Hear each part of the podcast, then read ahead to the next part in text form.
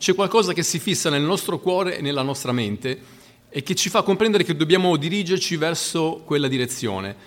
È stato mandato un video che voglio condividere con voi prima di andare al testo biblico, che mi, è, mi ha colpito in maniera speciale.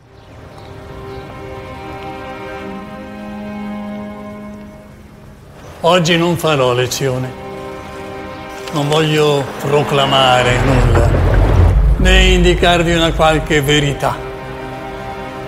Avrei solo un segreto da confidarvi. Un tempo anch'io ero un uomo forte, quando si insegnava a voce piena e si pretendeva autorità. Al tempo della forza sopraggiunge quello della fragilità e non è facile sentirsi improvvisamente delicati. Può rivelarsi un, un inferno se si è soli. Io solo non lo sono mai stato. Era una notte piena di stelle. Uno di quei momenti in cui ci ritroviamo sperduti, briciole nell'enormità. Eppure il cuore si riempie di pace. E scoprì che queste sensazioni non sono in contraddizione. La fragilità ci permette di scoprire la meraviglia, il riconoscersi piccoli ci fa percepire l'infinito, è l'ostacolo che ci consente di svelare quello che si trova al di là. Ora so che la vulnerabilità è l'arma più potente.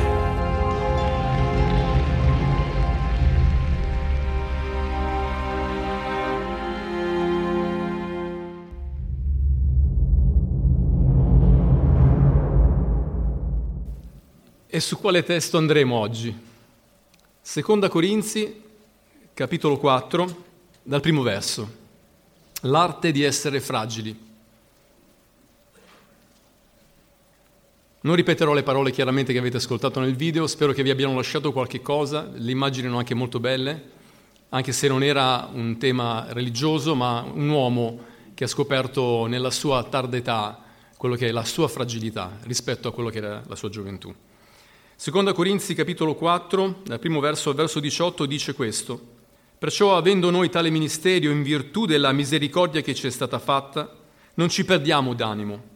Al contrario, abbiamo rifiutato gli intrighi vergognosi e non ci comportiamo con astuzia né falsifichiamo la parola di Dio, ma rendendo pubblica la verità, raccomandiamo noi stessi alla coscienza di ogni uomo davanti a Dio. Se il nostro Vangelo è ancora velato, è velato per quelli che sono sulla via della perdizione, per gli increduli, ai quali il Dio di questo mondo ha accecato le menti, affinché non risplenda loro la luce del Vangelo, della gloria di Cristo, che è l'immagine di Dio. Noi infatti non predichiamo noi stessi, ma Cristo Gesù quale Signore. E quanto a noi ci dichiariamo vostri servi per amore di Gesù, perché il Dio che disse splenda la luce tra le tenebre è quello che risplende nei nostri cuori per far, per far brillare la luce della conoscenza della gloria di Dio che rifulge nel volto di Gesù Cristo. Ma, notate bene questo cambiamento, ma... Noi abbiamo questo tesoro in vasi di terra, affinché questa grande potenza sia attribuita a Dio e non a noi. Noi siamo tribolati in ogni maniera, ma non ridotti all'estremo, perplessi ma non disperati, perseguitati ma non abbandonati, atterrati ma non uccisi. Portiamo sempre nel nostro corpo la morte di Gesù, perché anche la vita di Gesù si manifesti nel nostro corpo. Infatti noi che viviamo siamo sempre esposti alla morte per amore di Gesù, affinché anche la vita di Gesù si manifesti nella nostra carne mortale, in modo che la morte opera in noi, ma la vita in voi. Siccome abbiamo lo stesso spirito di fede, secondo ciò che è scritto ho creduto, perciò ho parlato, anche noi crediamo, perciò parliamo. Sapendo che colui che risuscitò il Signore Gesù risusciterà anche noi con Gesù e ci farà comparire con voi alla sua presenza. Tutto ciò infatti avviene per voi, affinché la grazia che abbonda per mezzo di un numero maggiore di persone moltiplichi il ringraziamento alla gloria di Dio.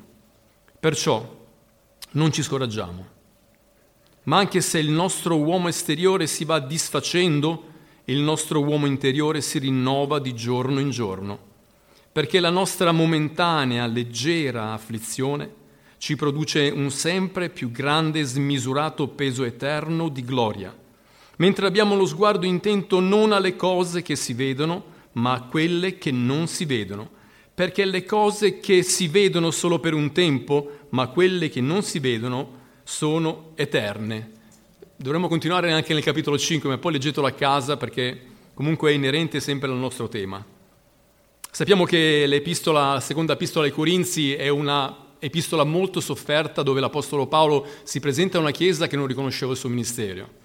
Perciò anche nel capitolo dodici si troverà proprio il fatto che l'apostolo si baserà su quelle che sono le sue visioni, ma a un certo punto dice: io mi eh, sono contento di, di, di compiacere in debolezze, ingiurie, angustie per amore di Cristo, perché quando sono debole allora sono forte. Dovreste leggere anche il capitolo dodici della seconda Corinzi, chiaramente ci mancherebbe il tempo, ma fatelo perché vi dà una panoramica di quello che sta dicendo l'apostolo Paolo. È qualcosa di molto sofferto che riguarda prima di tutto il suo ministero. C'è un tesoro, voglio dirvi questo, che Dio ci ha donato.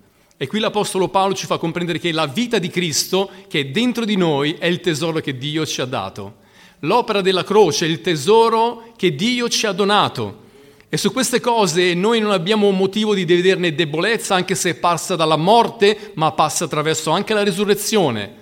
La morte e la debolezza di Cristo poteva sembrare qualcosa che ha sconfitto il nostro Signore, mentre invece con la risurrezione abbiamo visto la sua potenza. E qui l'apostolo Paolo, parlando anche del ministero, dice che il ministero che ha ricevuto lo ha ricevuto in base alla misericordia che gli è stata fatta. Non ha avuto bisogno di prepararsi con intrighi, falsificando la parola, non ha, bus- ha avuto bisogno di, eh, di adattarsi a quello che era l'ambiente. Molte persone predicavano Cristo anche per competizione, per tanti altri motivi, anche per invidia, ma lui sta dicendo: Dio mi ha affidato questo ministero e questo è il tesoro che lui mi ha dato. Dio mi ha affidato il compito di far vedere la luce alle persone. E in questo non c'è debolezza, c'è forza. Quando noi possiamo, portiamo la luce di Cristo nelle persone, succedono delle cose incredibili, straordinarie. Questo è potenza, e la vita quando c'è viene fuori, il seme muore, e questa sembra la sua debolezza, ma è anche la sua forza, perché questo seme quando muore non rimane solo, germoglia, cresce e porta frutto. Paolo mette questo... tutto ciò che sta dicendo come cose che non hanno debolezza, ma hanno forza. Per questo ho cominciato proprio in questi primi versetti del capitolo quattro, perché questo è il tesoro che Dio ci ha dato. E vi ho fatto notare che a un certo punto c'è un grande ma. Questo tesoro è stato messo in vasi di terra. È qui che noi cominciamo a parlare della fragilità del contenitore di tutta questa gloria. E l'apostolo Paolo ha vissuto momenti di fragilità, ma ha compreso che quella sua fragilità era anche la sua forza. Ha vissuto momenti di debolezza, ma quella debolezza era anche la sua forza. Guardava al contenuto e ha detto: Dio mi ha fatto onore di poterlo servire dopo che mi ha salvato. E questo non dipende dalla volontà delle chiese, perché il Signore mi ha chiamato ad essere apostolo. Quando ha guardato il suo corpo, quando ha guardato probabilmente anche gli anni che passavano, si rendeva conto della fragilità, come l'uomo che avete sentito parlare in questo video, che alla fine abbiamo visto nel video questa mano tremante. Si è vista tutta la fragilità di un uomo che probabilmente è stato, è stata una persona importante, perché ha insegnato delle cose importanti a quelli che erano lì per poter imparare qualche cosa. E in che cosa l'apostolo Paolo era debole? Lui dice: tribolato, ma non ridotto all'estremo. Non vi dirò la parola greca, perché poi non me la ricordo manco io, e se non la ricordo io non la ricorderete neanche voi. Vi evito tutte queste parole greche che di solito ci dimentichiamo, a meno che non avete fatto greco. Io sono alle prime lezioni, perciò... Tribolato significa schiacciato come l'uva, perciò pigiato. Questo significa tribolato. E ho immaginato, se io schiaccio qualcosa, come potrebbe essere l'uva, che cosa viene fuori? Viene fuori il vino. È ciò che succede nella vita di ognuno di noi. Noi siamo tribolati, siamo schiacciati, però dice non ridotti all'estremo. La stessa parola, ridotti all'estremo, nel greco, significa sempre schiacciati.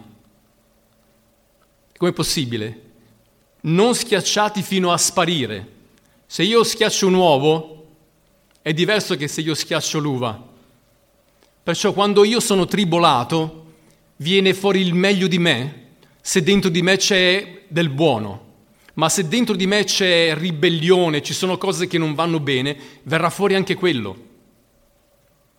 A volte noi siamo in difficoltà, ci sentiamo tribolati, ma proprio mentre noi siamo in difficoltà viene veramente fuori ciò che è dentro di noi, perché siamo schiacciati, siamo oppressati. Vi racconto ancora questa storia, so che l'ho già raccontata, ma finché ho la consapevolezza di averla raccontata sono ancora a posto. Quando poi mi dimenticherò di ricordarmele, vi dirò dieci volte la stessa cosa. Un giorno un missionario andò in crisi, perché doveva andare in una, in una nazione e cominciare a evangelizzare e portare l'Evangelo. Ma a un certo punto si trovò ammalato, non era riuscito a aprire una chiesa, non c'era un gruppo che era nato dal suo lavoro e era andato in una estrema depressione. Era potentemente, stre- era potentemente stressato e pensava che la sua vita finisse lì, anche quella spirituale. Un giorno un uomo di Dio andò a trovarlo. Gli chiese come stava e quest'uomo ha cominciato a parlare, a parlare e quest'uomo l'ha ascoltato per un po' di tempo e poi gli disse: posso avere un bicchiere d'acqua? E quest'uomo lo guardò chiaramente come una persona che chiede un bicchiere d'acqua e dice: ma lo puoi riempire fino all'orlo? Avrà tanta sete probabilmente. Riempie questo bicchiere, lo appoggia sul tavolo e l'uomo invece di berlo dà un pugno forte sul tavolo. E chiaramente il contenuto del, del bicchiere viene fuori. Quell'uomo che era così in crisi lo guardò e lui gli disse: quando noi siamo provati, quando noi abbiamo questa fragilità, viene fuori da noi con gli scossoni della vita quello che veramente c'è dentro di noi. Quell'uomo imparò la sua lezione e ritornò di nuovo a servire il Signore.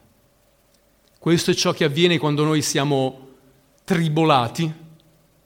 Verrà fuori sempre ciò che è dentro il nostro cuore, perché quando tutto va bene, gloria a Dio, ma quando ci sono veramente quei momenti di estrema fragilità, a volte l'uomo tira veramente fuori quello che c'è dentro il proprio cuore. Perplesso significa disorientato, significa incerto, è come una persona che ha perso la strada. E qualche volta nella nostra vita ci siamo sentiti così. Quando tu perdi la strada ti senti in un'estrema fragilità.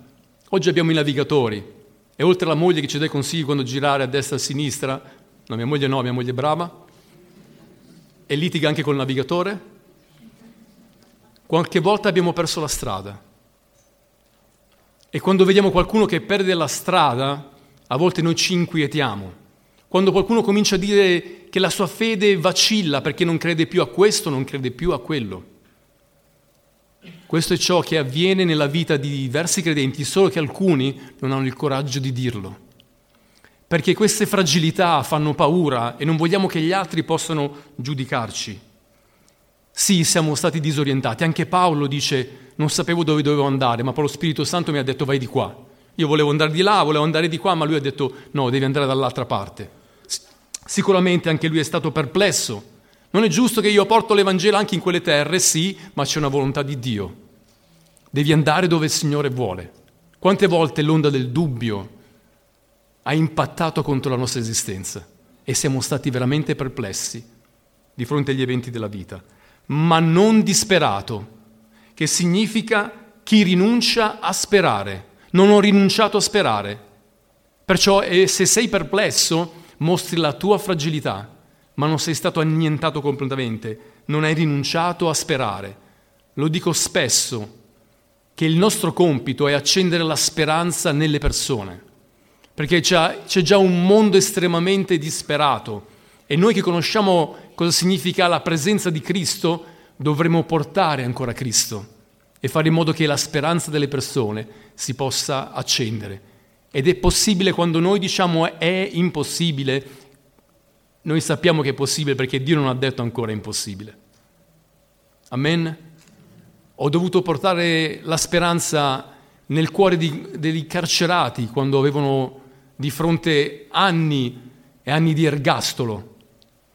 E qualche volta mentre camminavo in quei corridoi dicevo: ma come posso parlare a una persona che non sa neanche se uscirà da qua dentro? Ma quando andavo là dentro, alcuni di loro erano anche dei credenti, queste persone certamente sono state perplesse, in alcuni momenti erano in grande crisi, ma non avevano rinunciato a sperare e hanno incoraggiato anche la mia fede quando mi dicevano: io ho creduto in Gesù, non so cosa lui farà e come lo farà, però io so che lo farà. Amen? Perseguitato, la parola tradotta con perseguitato è che fa le cose correndo come per raggiungere una meta. I perseguitati fanno le cose in maniera diversa, questa è la loro debolezza. Ci sono paesi dove non si può predicare l'Evangelo e la Chiesa perseguitata deve fare le cose in una maniera diversa. Non possono avere riunioni come noi abbiamo qua, lo sappiamo mai bene, oltre a quello che ci ha già illustrato Portaperte, conosciamo dalla panoramica che c'è in giro intorno alla Chiesa perseguitata, e così anche l'Apostolo Paolo è stato perseguitato, ha dovuto fare le cose in una certa maniera. Ma non abbandonato, che significa non lasciato nei guai. Anche la Chiesa segue questo, anche la Chiesa perseguitata non viene lasciata nei guai. E la radice di questa parola è diacon, che significa servizio. Continuano a servire il Signore. Diaconia, servizio, diaconos, è quello che serve. Perciò è possibile trovarsi momenti dove c'è una forte persecuzione, ma non siamo lasciati nei guai. Il Signore arriva e provvede. Anche in questi tempi di persecuzione sappiamo che attraverso queste tragedie che sta vivendo anche la Turchia sta arrivando l'Evangelo in quei luoghi. Ci sono tanti problemi, c'è la fragilità umana, lo vediamo quando queste case crollano e la disperazione di tante persone che hanno perso i loro cari. Ma attraverso tutto questo l'Evangelo sta entrando in quelle terre. Atterrato, gettato giù significa, ma non significa tolto di mezzo completamente, non ucciso. Siamo stati atterrati ma non siamo uccisi. Siamo stati esposti alla morte e quando parliamo di morte pensiamo alla fine della vita, ma nell'Evangelo la morte ha a che fare con la vita. Si muore e si risuscita. La morte di Dio opera dentro di me, la vita opera dentro di voi, dice l'Apostolo Paolo. Perché io sono morto con Cristo, posso predicarvi un Evangelo. È un Evangelo che porta la vita.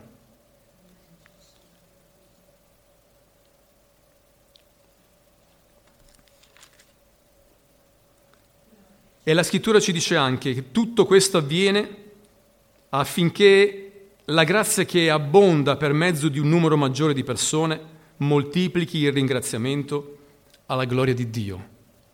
La mia fragilità, insieme alla tua fragilità, ma alla forza che io ricevo, insieme alla tua forza, non fa altro che dare gloria a Dio. Perché quando io sperimento la mia fragilità, so che non sono lasciato nella mia debolezza, perché Cristo dentro di me sovviene a quelle che sono le mie debolezze. E per assurdo posso dire, quando io sono debole, allora io sono forte. Quando io vedo dei risultati, il ringraziamento non viene a io, non ho messo la D, non viene a io, che non so che non è in italiano, ma il ringraziamento va a Dio. Quando vediamo ciò che è buono, non viene dall'autoproclamazione di chi io sono, ma dal Signore che continua a fare misericordia. Ma vedete come traspare questa fragilità e l'Apostolo Paolo non si nasconde, benché ha grandi rivelazioni, capitolo dodici dirà questo. Conosco un uomo che è stato terzo cielo, ma non posso neanche dirvi cosa lui ha visto, stava parlando di se stesso, parla in terza persona e poi a un certo punto dice: vi parlo come un pazzo, so che quasi sto sbagliando per dirvi, a dirvi queste cose. E lui dice: io non mi sto vantando di ciò che ho ricevuto più di voi, ma mi sto vantando della mia fragilità. Per questo ancora questa lezione, l'arte di essere fragili, è qualcosa che dobbiamo imparare. Dobbiamo imparare insieme. Perché se impariamo insieme, abbonderà anche insieme il ringraziamento che va a Dio. Perciò l'incoraggiamento è questo. Non ci scoraggiamo. Questa parola viene portata perché quando vedi questa fragilità non ti scoraggi ad affrontare la vita, perché uomini più grandi di noi hanno mostrato la loro fragilità, compreso questo uomo che è arrivato avanti nell'età, come abbiamo visto in questo video, rinuncia anche a fare la sua lezione, dà una lezione di vita, non si mostra nella sua sapienza, nel suo sapere che deve trasferire chi è andato lì a ascoltare quella lezione. Ha dato una grandissima lezione di vita a persone che affronteranno le loro debolezze e le loro fragilità. Però si è fermato di fronte al cielo, chiedendosi che cosa c'è. E chiaramente lui non ha delle risposte, o probabilmente non sono state evidenziate in maniera particolare in questo video, ma anche se alcuni aspetti, quel dito che si unisce, significa che c'è un Dio in cielo. Non è un video cristiano, ma ci dà una grandissima lezione. Quando so che posso essere fragile, mi posso abbandonare alle mani di chi è più forte di me. E non faccio della mia fragilità un punto di debolezza, ma un punto di forza. Quando io scopro la mia fragilità e scopro anche la sua potenza, ecco che posso passare dei momenti veramente difficili. È un dato di fatto, il nostro corpo esteriore va disfacendosi. Non so se questa è una bella notizia, ma io la sto vivendo proprio in questi giorni. Quest'anno farò sessanta anni, se Dio vorrà che ci arrivo. Ma tutte le volte mi guardo allo specchio e vado da mia moglie e digli qualcosa. Ieri ho messo un cerotto sul mio collo, perché mi ero tagliato con la lametta. E questo cerotto mi faceva la pelle raggrinzita qua. È uno di quei cerotti moderni, non, si, non riuscivo a tirarlo via. Dovevo andare al cimitero, sembravo un nonno. Mi sono rovinata la pelle per tirarlo via. Ho detto, se avessi fatto un tatuaggio sul collo oggi, non so cosa sarebbe venuto fuori di quella cosa. E ho detto, il tempo sta passando. So che arriverà l'età dove tante cose che uno poteva fare da giovane dovrà dire non posso. Non sono mai stato così.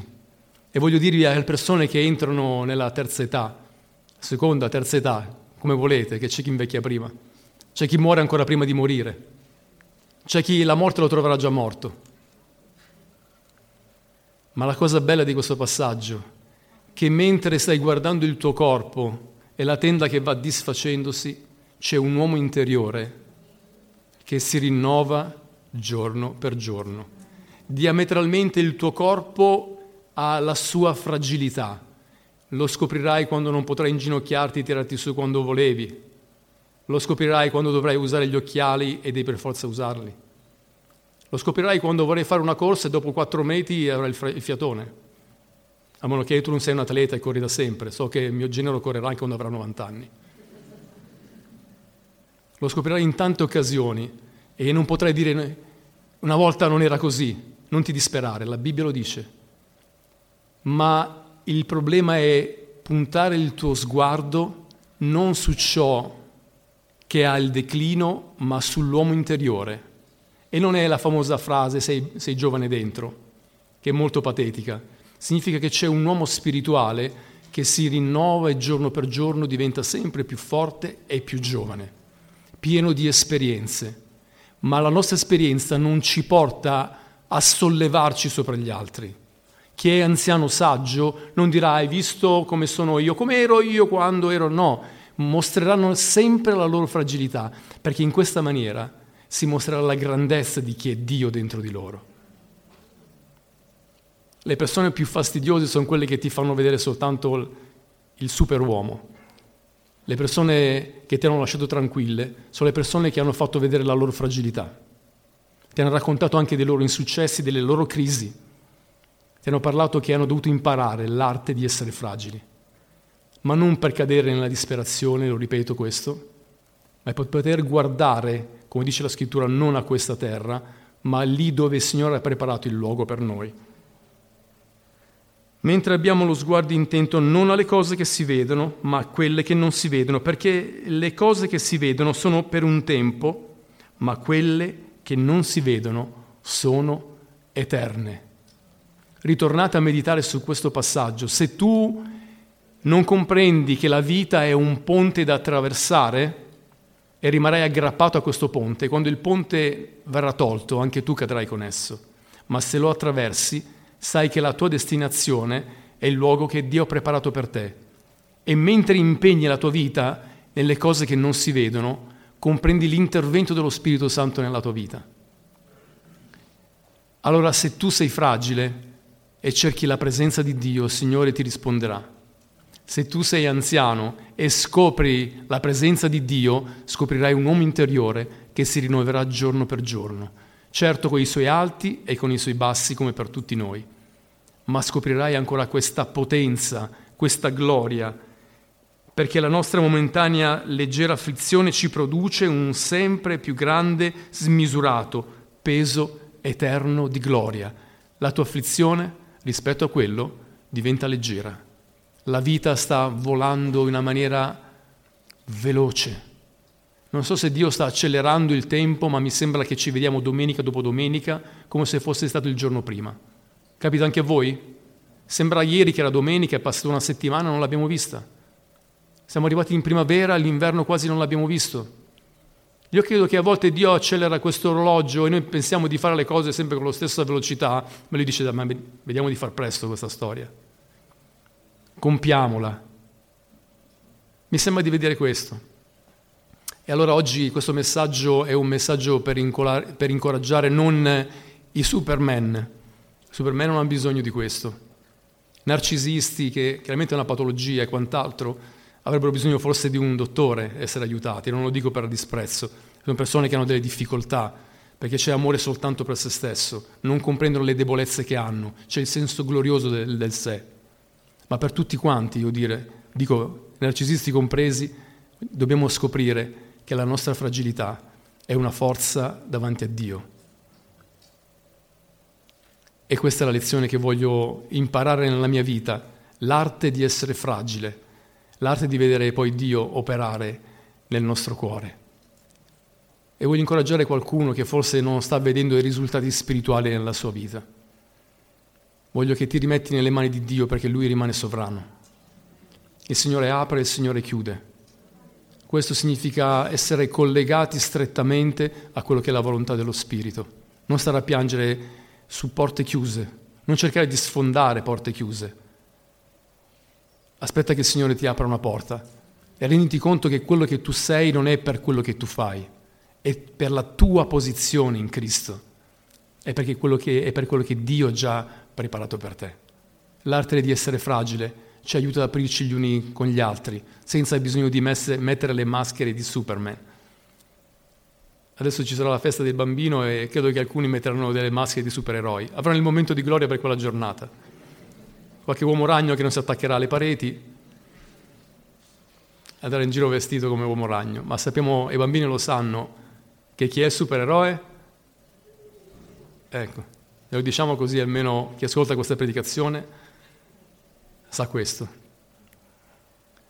Voglio ringraziare Dio per la sua misericordia nella mia vita e anche sulla nostra comunità, e voglio che tu stia bene, che oggi con me impari questa arte di essere fragile, di poter affidare la tua vita nelle mani di Dio. Diglielo: Signore, tu lo sai che io non sono capace, sai che sono fragile, sai che tiro spesso le somme della mia esistenza e non sono contento, però ho imparato che questa fragilità diventa una forza se io la affido a te. E riscopro poi i miei fratelli che insieme a me sono, sono fragili. E allora cosa facciamo quando scopriamo che Dio abbonda il ringraziamento per un maggior numero di persone? Una comunità di fragili, contrariamente ai super uomini che si spingono all'interno delle chiese, tu puoi, tu... Io voglio dirti che spesso tu non puoi, ma puoi soltanto quando Dio è con te. E diametralmente c'è quest'arte che impariamo, noi essere fragili, ma Lui essere potente. E l'Apostolo Paolo l'ha, lo ha fatto con l'esempio della sua vita. Leggendo le sue epistole, comprendiamo lo spessore di questo uomo che dice: io non sono anche degno di essere chiamato apostolo, perché io ho perseguitato la Chiesa del Signore, però sono apostolo per quanto riguarda l'efficacia del ministero e ciò che sta avvenendo sotto gli occhi di tutti. Non importa tu se dici se io sono un ministro di culto o no, quello che importa è quello che Dio dice di me. Amen.